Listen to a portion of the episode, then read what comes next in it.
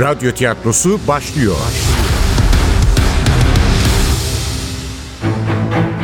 Kayıp Tanrılar Ülkesi 33. Bölüm Eser Ahmet Ümit Radyoya uyarlayan Safiye Kılıç Seslendirenler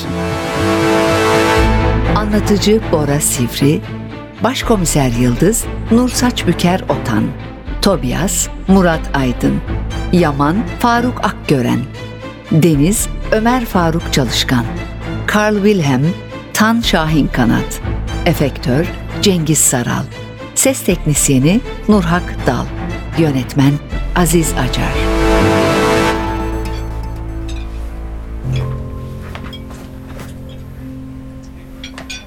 Doğu ve Batı Berlin'in birleştiği köprünün yanı başında bulunan East Side Bakery isimli kafe yeni açılıyordu. Masaları düzenlemekte olan genç kız, iri yeşil gözlerini onlara dikerek ''Siz de nereden çıktınız şimdi?'' dercesine baktı. Ama bizimkilerin sipariş verecek halleri olmadığını görünce rahatladı. Kaldığı yerden işine devam etti. Ağrı kesicinin verdiği mahmurluktan tümüyle kurtulmuş gibiydi Yıldız. Ellerini masanın üzerine koydu. Evet Tobias. Şimdi söyle bakalım. Niye benden bilgi gizledin? Neden dedenin Nazi olduğunu anlatmadın? Neden onun faşistlere karşı dövüşürken öldürülen bir komünist olduğunu söyledin? Ne saklıyorsun? Ne neyi gizlemişim? Güya kabul etmiyordu ama sesi o kadar güvensiz çıkıyordu ki Yıldız onu ikaz etmek yerine yapma bunu sürdürme dercesine baktı. Zeki adamdı Tobias. Uzatmadı. Anladım şu mesele. Devam etmedi. Bakışlarını kaçırdı. Nehre bir süre baktıktan sonra acıyla gülümsedi. Kimse dedesinin Nazi olduğunu söylemez şef. En azından kolayca söyleyemez. Bu övünülecek bir şey değil. Ama sosyalist bir ülkedeyseniz bu aynı zamanda çok tehlikeli bir aile sırrıdır. Ben değil şef, babam gizledi dedemin kim olduğunu. Ernst Becker ailemizin yüz karasıydı. Sadece başımızı belaya sokacağı için değil, eli kanlı bir Nazi olduğu için de. Bu konuda yalan söylemiyorum şef. Nazilerden hiç hoşlanmadım. Hala da hoşlanmam. Babam da nefret ederdi onlardan. Babanın inanmış bir komünist olmadığını söylemiştin. Öyleydi. Asla bir ortodoks, bir komünist olmadı. Ama inatçı bir antifaşisti. Aslında tüm totaliter rejimlerden nefret ediyordu. Ernst Becker'ın yaptıklarından utanç duyuyordu. Evet, dedeme hiçbir zaman baba dediğini duymadım. Bir lanetli yanar gibi tuhaf bir sesle Ernst Becker derdi. Zaten Ernst Becker öldüğünde babam çok küçükmüş. Belki yetişkin bir delikanlı olsaydı Kronos gibi babasını cezalandırırdı. Yahut Zeus gibi onu tahtından ederdi ama çok küçükmüş. Adamı hatırlamıyordu. Kaşı, gözü, boyu, posu nasıldır tarif bile edemiyordu. İyi ya da kötü bir tek anısı yoktu. Keşke olsaydı. Anılar önemlidir. Anılar yaşananları hatırlatır. Yapılan kötülükleri ve iyilikleri, acıları ve mutlulukları. Anılarını unutursan, yaşananları da unutursun. Yaşananları unutursan, geçmiş tekrar eder. Bu şehirde benim için en anlamlı yer neresi biliyor musun Tobias? Doğduğum, kanal kıyısındaki o bahçeli güzel ev değil. O şahane göllerimiz değil. Muhteşem Tea Garden'da değil. Hatta zengin müzelerimiz de değil. Bu şehirde en anlamlı yer Holocaust anıtıdır. Niye biliyor musun? Çünkü o anıt Berlin'in ruhunu temsil ediyor. Evet, o anıt kendisiyle yüzleşebilen şahsiyetli bir şehrin, güçlü bir ulusun varlığını kanıtlıyor. Hitler'in kendini vurduğu sığınağın biraz ilerisine dikilen o anıt, trajik hatalarının üzerini kapatmaya çalışan korkak ve bencil insanlar topluluğunu değil, işlenen tarihsel suçu kabul eden, bunun bir daha olmaması için çabalayan cesur bir halkı simgeliyor. İşte benim bu şehirle övünmemi sağlayan en önemli mekan soykırım kurbanlarının anısına dikilen o anıttır. Bu anıtın yapılması için mücadele veren insanlarla aynı şehirde yaşıyor olmak bile bana gurur veriyor. Gönüllü unutkanlık korkunç bir şey Tobias. Bugün herkes gönüllü unutkanlıktan medet umuyor. Evet, gönüllü unutkanlık bugün ilan edilmemiş bir resmi ideoloji. Bu ideoloji rahatlatıyor. Geçmişte yapılan büyük hataların yükünü azaltıyor. Vahşeti unutturuyor. Belki ulusal gururun incinmesini önlüyor. Ama insanları hakikatten uzaklaştırıyor. Büyük bir yanılsamaya yol açıyor.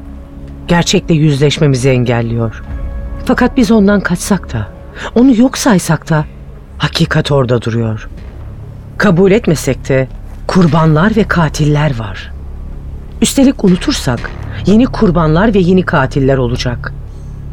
Rudolf Wilkelmann gibiler ondan çok daha zeki olanlar, daha vahşi olanlar, daha güçlüler hiçbir zorlukla karşılaşmadan yeni tarihsel trajedilerin hazırlıklarına başlayacaklar. Hatta başladılar bile. Ellerinden gelse yıllar önce Nazi atalarının yaptığı gibi göçmenleri trenlere yükleyip gaz odalarına yollamaktan çekinmezler. Hayır Tobias, hakikatleri saklayamazsın. Yalan, utançtan çok daha büyük bir kusurdur. Bunu yapamazsın. Sen ırkçı değilsen, dedenin Nazi olmasının bir önemi yok. Aksine bir SS subayının torununun Nazilere karşı olması kıymetli bir davranış. Evet, bugün çok daha kıymetli. Bir zamanlar ülkenin büyük çoğunluğunun Nazileri desteklediği bir sır değil. İnsanların atalarının Nazi olmasından daha kötüsü, bugün kendilerinin ve çocuklarının Nazi olma ihtimalidir. Ve ne yazık ki bu ihtimal her geçen gün güçleniyor. Önemli olan bu tehlikeyi önlemek. O yüzden geçmişini gizlememen gerekirdi. Tabii başka bir amacın yoksa. Ne demek başka bir amacın yoksa şef? Yoksa beni neonazi olmakla mı suçluyorsun? Öyle misin Tobias? Nasıl böyle düşünebilirsin? Dedemin nazi olduğunu neden gizlediğimi açıkladım. Niçin hala inanmıyorsun? Sana neden inanayım? Bana Türkiye'ye gittiğini bile söylemedin. Anlamazlıktan gelme. Türkçe konuştuğunu da biliyorum. Neden Tobias? Neden bu yalanlara gerek duydun? Fena çuvallamıştı komiser. Burnundan derin bir nefes aldı, mahcup bir tavırla başını salladı. Saçmaladım, saçmaladım. Hepsi bu. Sana bir arkadaşımın hikayesini anlatmıştım hatırlıyor musun? Hep Türk kızlarına aşık oluyordu. Şu Kayseri'ye giden çocuk. Liseden arkadaşın. Herbert Bregel demiştim. Evet, liseden arkadaşım. Herbert çok iyi bir çocuktu, çok iyi bir insan. Ama Kayseri'ye hiçbir zaman gitmedi. Bırak Türk kızlarını, Alman kızlarına bile yaklaşamazdı. Çok utangaçtı. Hayır, Kayseri'ye giden o değildi. Sen miydin? Bendim şef. Yanlış anlarsın diye gerçeği anlatamadım. Daha doğrusu anlamazsın diye. Ki çoğu zaman ben de kendimi anlamıyorum. Bir saplantı işte. E, Hayır bir nedeni de yok. Ne bir Türk süt anne emzirdi beni ne komşularımızın arasında açık saçık giyinen şuh bir Türk kadın vardı. Öyle bir tutku işte. Hayır hayır şef öyle düşünme sakın. Sana karşı böyle duygularım yok. Hiç de olmadı. Sen sen nasıl söyleyeyim? Sen kız kardeşim gibisin. Daha doğrusu ablam gibisin. Seni hiç o gözle görmedim. Yalan söylemiyorum. Evet, bu zaafımı sana anlatmamak büyük hataydı. Belki dedemin Nazi olmasını gizlememden daha büyük bir hata. Ama dediğim gibi anlayamamandan korktum. Benimle çalışmak istememenden. Sen çok iyi bir amirsin şef. Berlin Emniyet Teşkilatı'nda her aklı başında polis senin ekibinde olmak için can atar. Bu fırsatı kaçırmak istemedim. Tanıdıkça daha çok sevdim seni. O yüzden anlatamadım. Seni kaybetmekten korktuğum için. Bana kızıyorsun şef, haklısın. Yapmamalıydım. Ama inan bana kötü bir niyetim yoktu. Diyeceksin ki ardı ardına bu kadar yalan olur mu? Ne yazık ki oldu. İnan ne naziyim ne de sapık. Sözlerimin hepsi doğru. Yalan söylemiyorum. Diyeceksin ki zaten yeterince söyledin. Haklısın. Senin yerinde olsam ne yapardım hiç bilmiyorum. Artık benimle çalışmak istemezsen bunu da anlarım. Sana güçlük çıkarmam. İstersen müdüre ayrılacağımı kendim söylerim. Yardımcısının haline üzülmeye başlamıştı Yıldız. Ona inanmak istiyordu ama bu o kadar da kolay değildi. Bir kez yalan söyleyen her zaman söyleyebilirdi. Yapmamalıydın. Büyük hayal kırıklığına uğrattın beni Tobias. Sana güvenmiştim. Çok güvenmiştim. Sırtımı sana dönerek yürüyordum. Gözüm arkada kalmıyordu. Ama şimdi... Biz soruşturmanın ortasındayız. O yüzden eskisi gibi devam edeceğiz. Hiçbir şey olmamış gibi. Bu meseleyi erteleyeceğiz. Şu dosyayı kapattıktan sonra konuşacağız. Şimdi değil. Çünkü dereyi geçerken at değiştirilmez. Bu atasözünü duymuştum şef. Songül'ün annesi söylemişti. Şu Kayserili kızın annesi. Başka mesele yoksa kalkalım. Uykusuzluktan ölmek üzereyim. Kaburgam da sızlamaya başladı yeniden.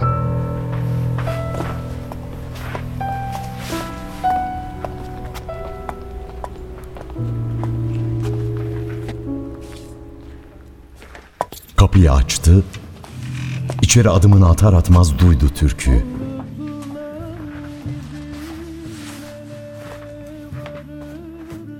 Çok iyi biliyordu bu ezgiyi Yıldız.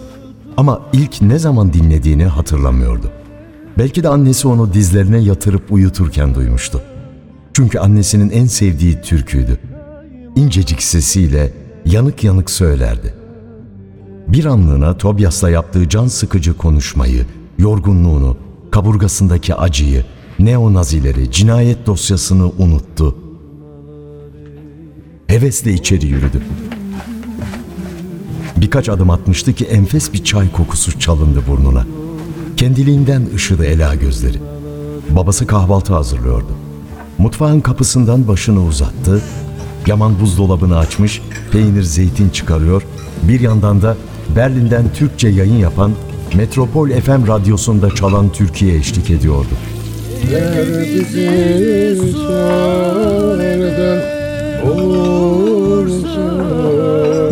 Boynu bükük benziz olur Yar söyle Gülüm gülüm kırıldı kolum Tutmuyor Günaydın baba. Günaydın babacığım. Günaydın kızım. Hoş geldin. Yıldız, ne oldu sana? Kötü görünüyorsun. Duygusallaşmıştı Yıldız. Bir an kendini babasının kollarına bırakıp küçük bir kız çocuğu gibi doya doya ağlamak geçti içinden. Ama yapmadı. Bugüne kadar hiç yapmamıştı. Yine yapmayacaktı. Anında aldı gardını. Güçlü kadın profesyonel polis rolüne büründü hemen. Yok baba. Yok bir şey. Yorucu bir geceydi sadece. İyi görünmüyorsun. Yeni vakalar mı var? Boş ver baba. Bu şehirde vakalar bitmez. Deniz nerede? Kalkmadı mı daha? Kalktı kalktı. İçeride giyiniyor. Yumurta kızartacaktım. Senin için de kırıyorum. Karnın doyunca daha iyi hissedersin kendini. Çok iyi olur babacığım. Teşekkür ederim. Deniz'in odasına yöneldi. Her adım attığında kaburgalarındaki ağrı artıyordu. Babası haklıydı. Canı istemese de sağlam bir kahvaltı yapmalı, ağrı kesici alıp güzel bir uyku çekmeliydi. Anneciğim, anneciğim. Deniz odasına gelmeden kapının önünde karşılamıştı onu.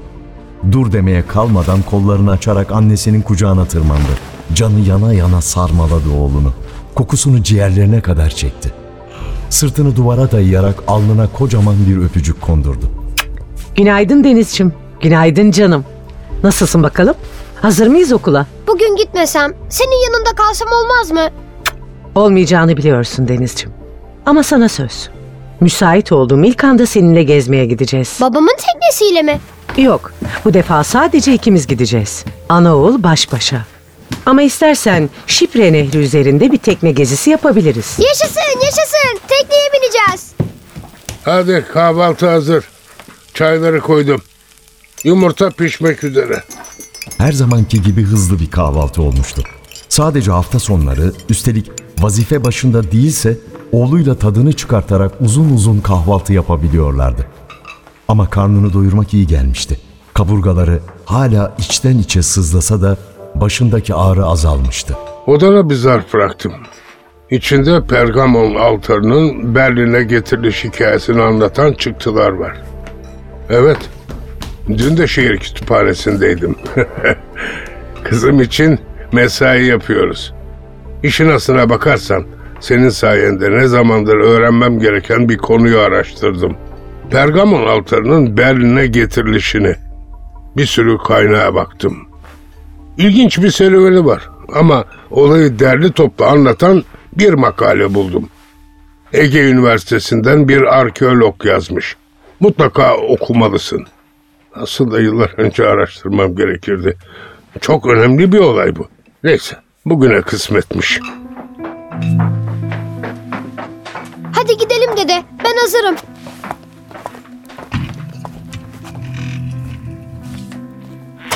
Onları uğurladıktan sonra banyoya girdi Yıldız. Giysilerini çıkardı. Darbe aldığı kaburgalarının üzeri mosmor olmuştu. Dokunmaya çekindi. Musluğu açtı, suyun altına girdi. Ilık su hoşuna gitmiş ama aynı zamanda yorgunluğunu iyice ortaya çıkarmıştı. Duşun ardından mutfağa geçti. Ağrı kesiciden bir tane daha içip odasına yöneldi.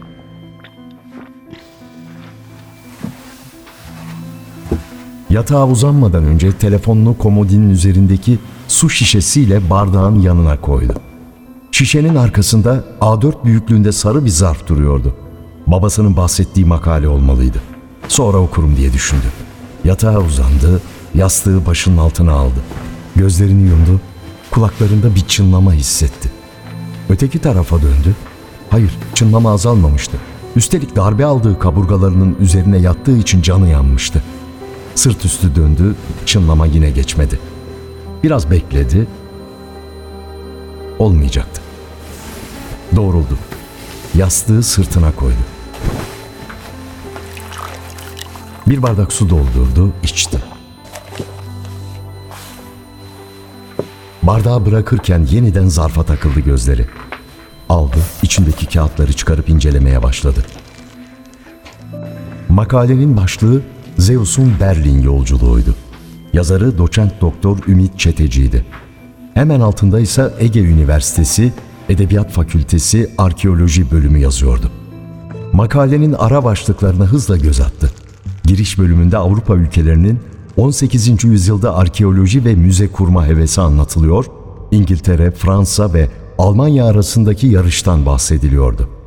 Oraları geçti arkeoloji meraklısı bir yol mühendisi Carl Wilhelm Humann bölümünü okumaya başladı. Zeus altarının Bergama'dan Berlin'e yaptığı uzun ve karmaşık yolculuğun temelinde aslında bir hastalık yatmaktadır. Halk arasında ince hastalık denilen tüberküloz. 19. yüzyılda yaygın olan bu illetin hikayemize dahil olmasını sağlayan şahsiyetin adı da Carl Wilhelm Humann'dır.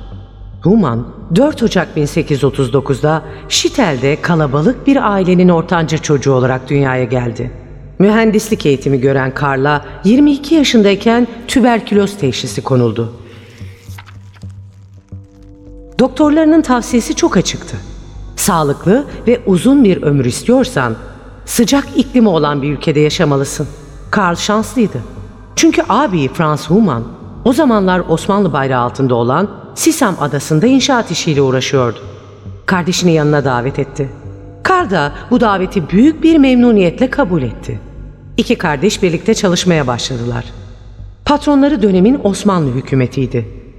Doğrusunu söylemek gerekirse üst düzey yöneticilerle oldukça iyi ilişkileri vardı. Karl da çok yetenekli bir mühendis olduğu kadar yeni kültürleri öğrenmeye açık, arkeolojiye meraklı bir gençti. Hızla Türkçe ve Yunanca öğrenmeye başladı. Kısa sürede Osmanlı yönetiminin övgüsüne mazhar olacak, değişik bölgelerde inşaat işleri yapmaya başlayacaktı. Onu Osmanlı topraklarına getiren hastalığı da iyileşmeye başlamıştı. 1864 ve 1866 yıllarında yol yapımı için Bergama'ya geldi. İlkinde değil ama ikincisinde Pergamon Akropolüne çıktı. Gördükleri onu çok etkiledi. Günlüğüne şöyle yazmıştı. Sonra kaleye çıktım. Üzüntü içinde orada baka kaldım. Neredeyse insan boyu büyüklüğündeki Korint düzeninde sütun başlıkları gördüm. Etrafı çalılarla kaplı zengin süslemeli kaidelere ve diğer mimari parçalara baktım. Parçaların yanında kireç çukurları yanıyordu. İnsanlar mermer parçalarını ağır balyozlarla kırıp küçük parçalara ayırarak yakmak üzere bu kireç çukurlarına atıyorlardı. Ne kadar küçük parçalara ayrılırsa yanması o kadar kolay oluyordu. Yeni kazılmış birkaç kazı çukurunda görülen kalıntılar, yüzeyi boş gibi görünen bu toprağın altında ne kadar zengin bir yıkıntının yattığını ele veriyordu. Şöyle mırıldanırken buldum kendimi. Demek ki Attalosların bir zamanların o mağrur ve ele geçirilmez krallık başkentinden geriye kala kala bunlar kalmış. Ama hala üzerinde yürüdüğü toprağın altında dünyada eşi benzeri olmayan bir tapınak yattığının farkında değildi. Belki de Pergamon'a yakın olmak için şantiye merkezini buraya taşıdı. İşte antik Pergamon'u keşfetme serüveni böyle başladı. Bir yandan herkesin gözü önünde yasal olarak yol yapım işini sürdürürken bir yandan da Pergamon'da izinsiz kazılar yapıyordu. Elbette o günün Bergamas'ında bir dakika her mühendis siz ne yapıyorsunuz burada diyecek birileri yoktu. Arkeoloji merakı Berlin'deki öğrencilik günlerinden başlayan Human kazılarını büyük bir hevesle sürdürdü. Adeta aşık olmuştu Pergamon'a.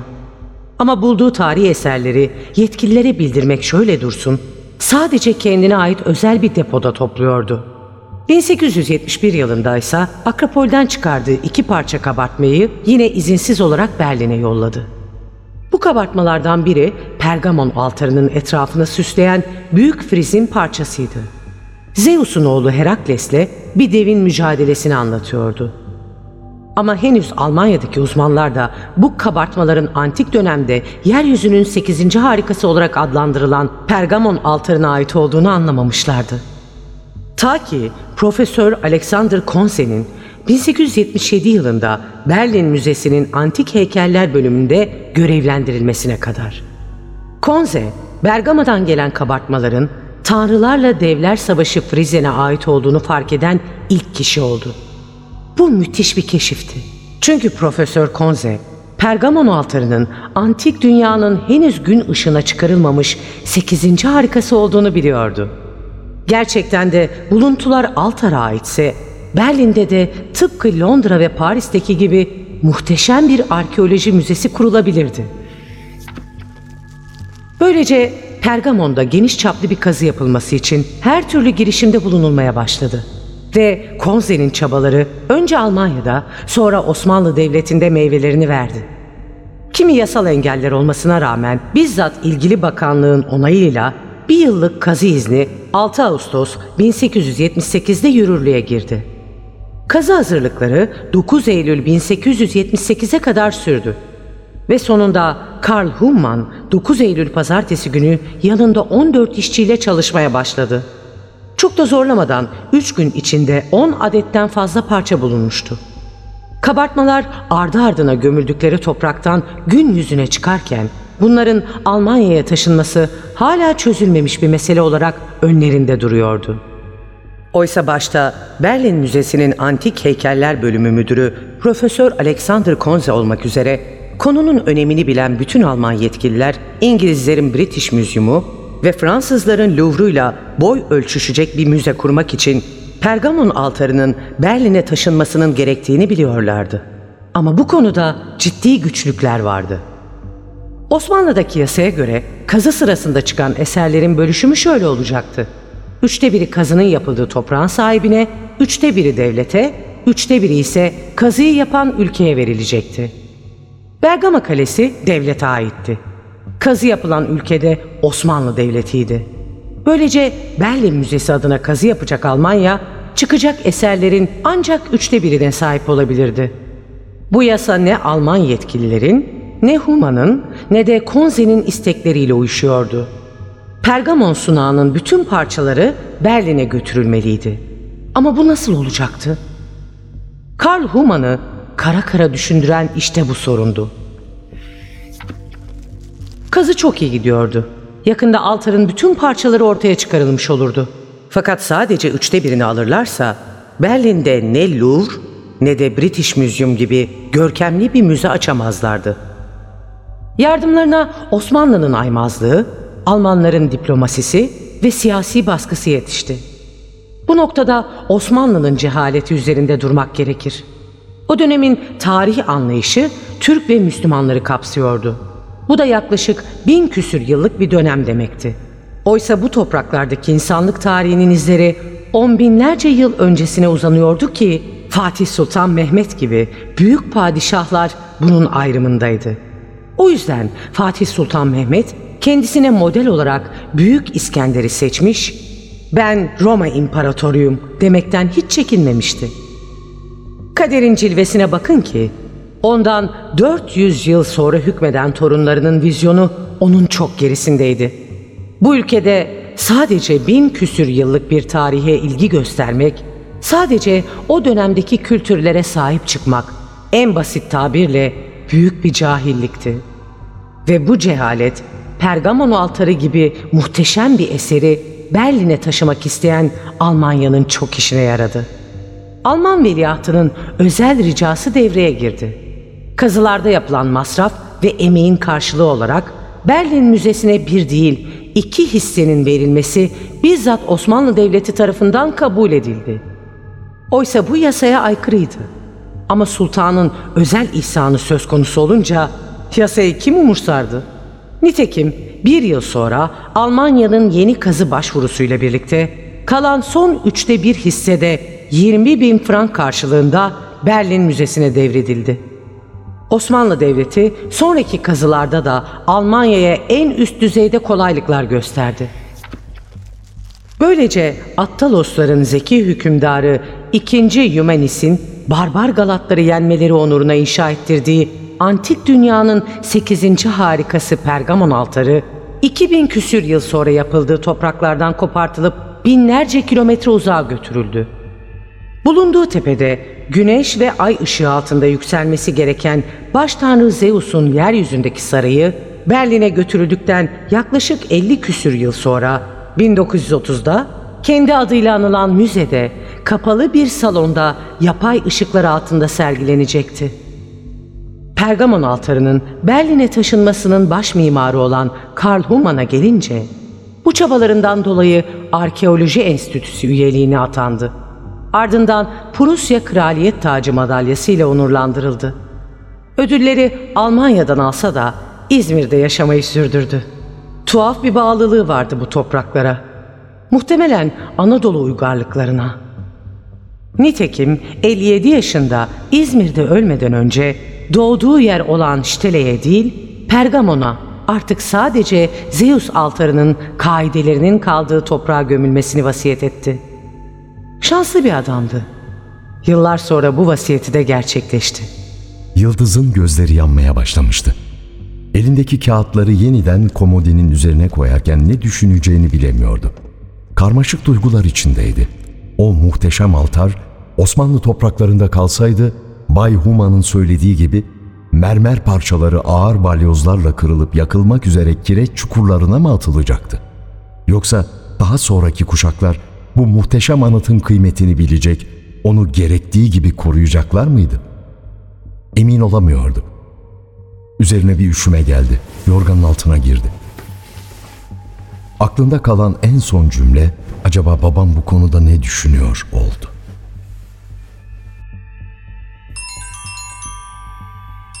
Telefonun zili çaldığında uykusunun en derin yerindeydi. Gözlerini açtı. Bir an nerede olduğunu kestiremedi. Kafasında bir sersemlik vardı. Zil durmadan çalıyordu. Yatakta doğruldu. Etrafa bakındı. Evindeydi. Dudakları kurumuştu. Bir bardak su içse iyi olacaktı ama zil ara vermeden çalıyordu. Komodinin üzerinden telefonu aldı. Ekranda Toby yazıyordu. Aceleyle açtı. Alo, Tobias? Alo şef, Germania Spor Kulübü'nde çatışma çıkmış. Nasıl? Rudolf Winkelmann'ın mekanında mı? Evet, silah sesleri duyulmuş. Olay yerine gidiyorum, bilgin olsun dedim. Tamam Tobias. Ben de geliyorum hemen.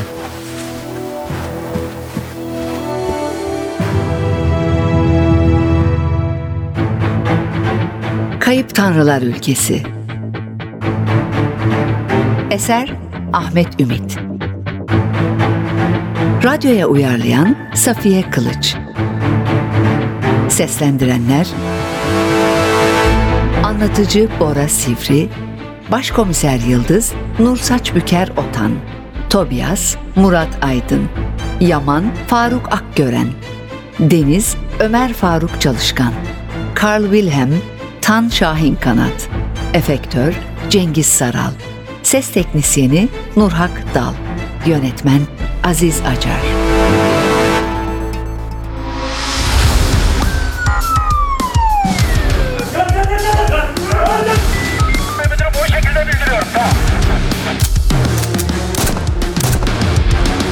Radyo tiyatrosu sona erdi.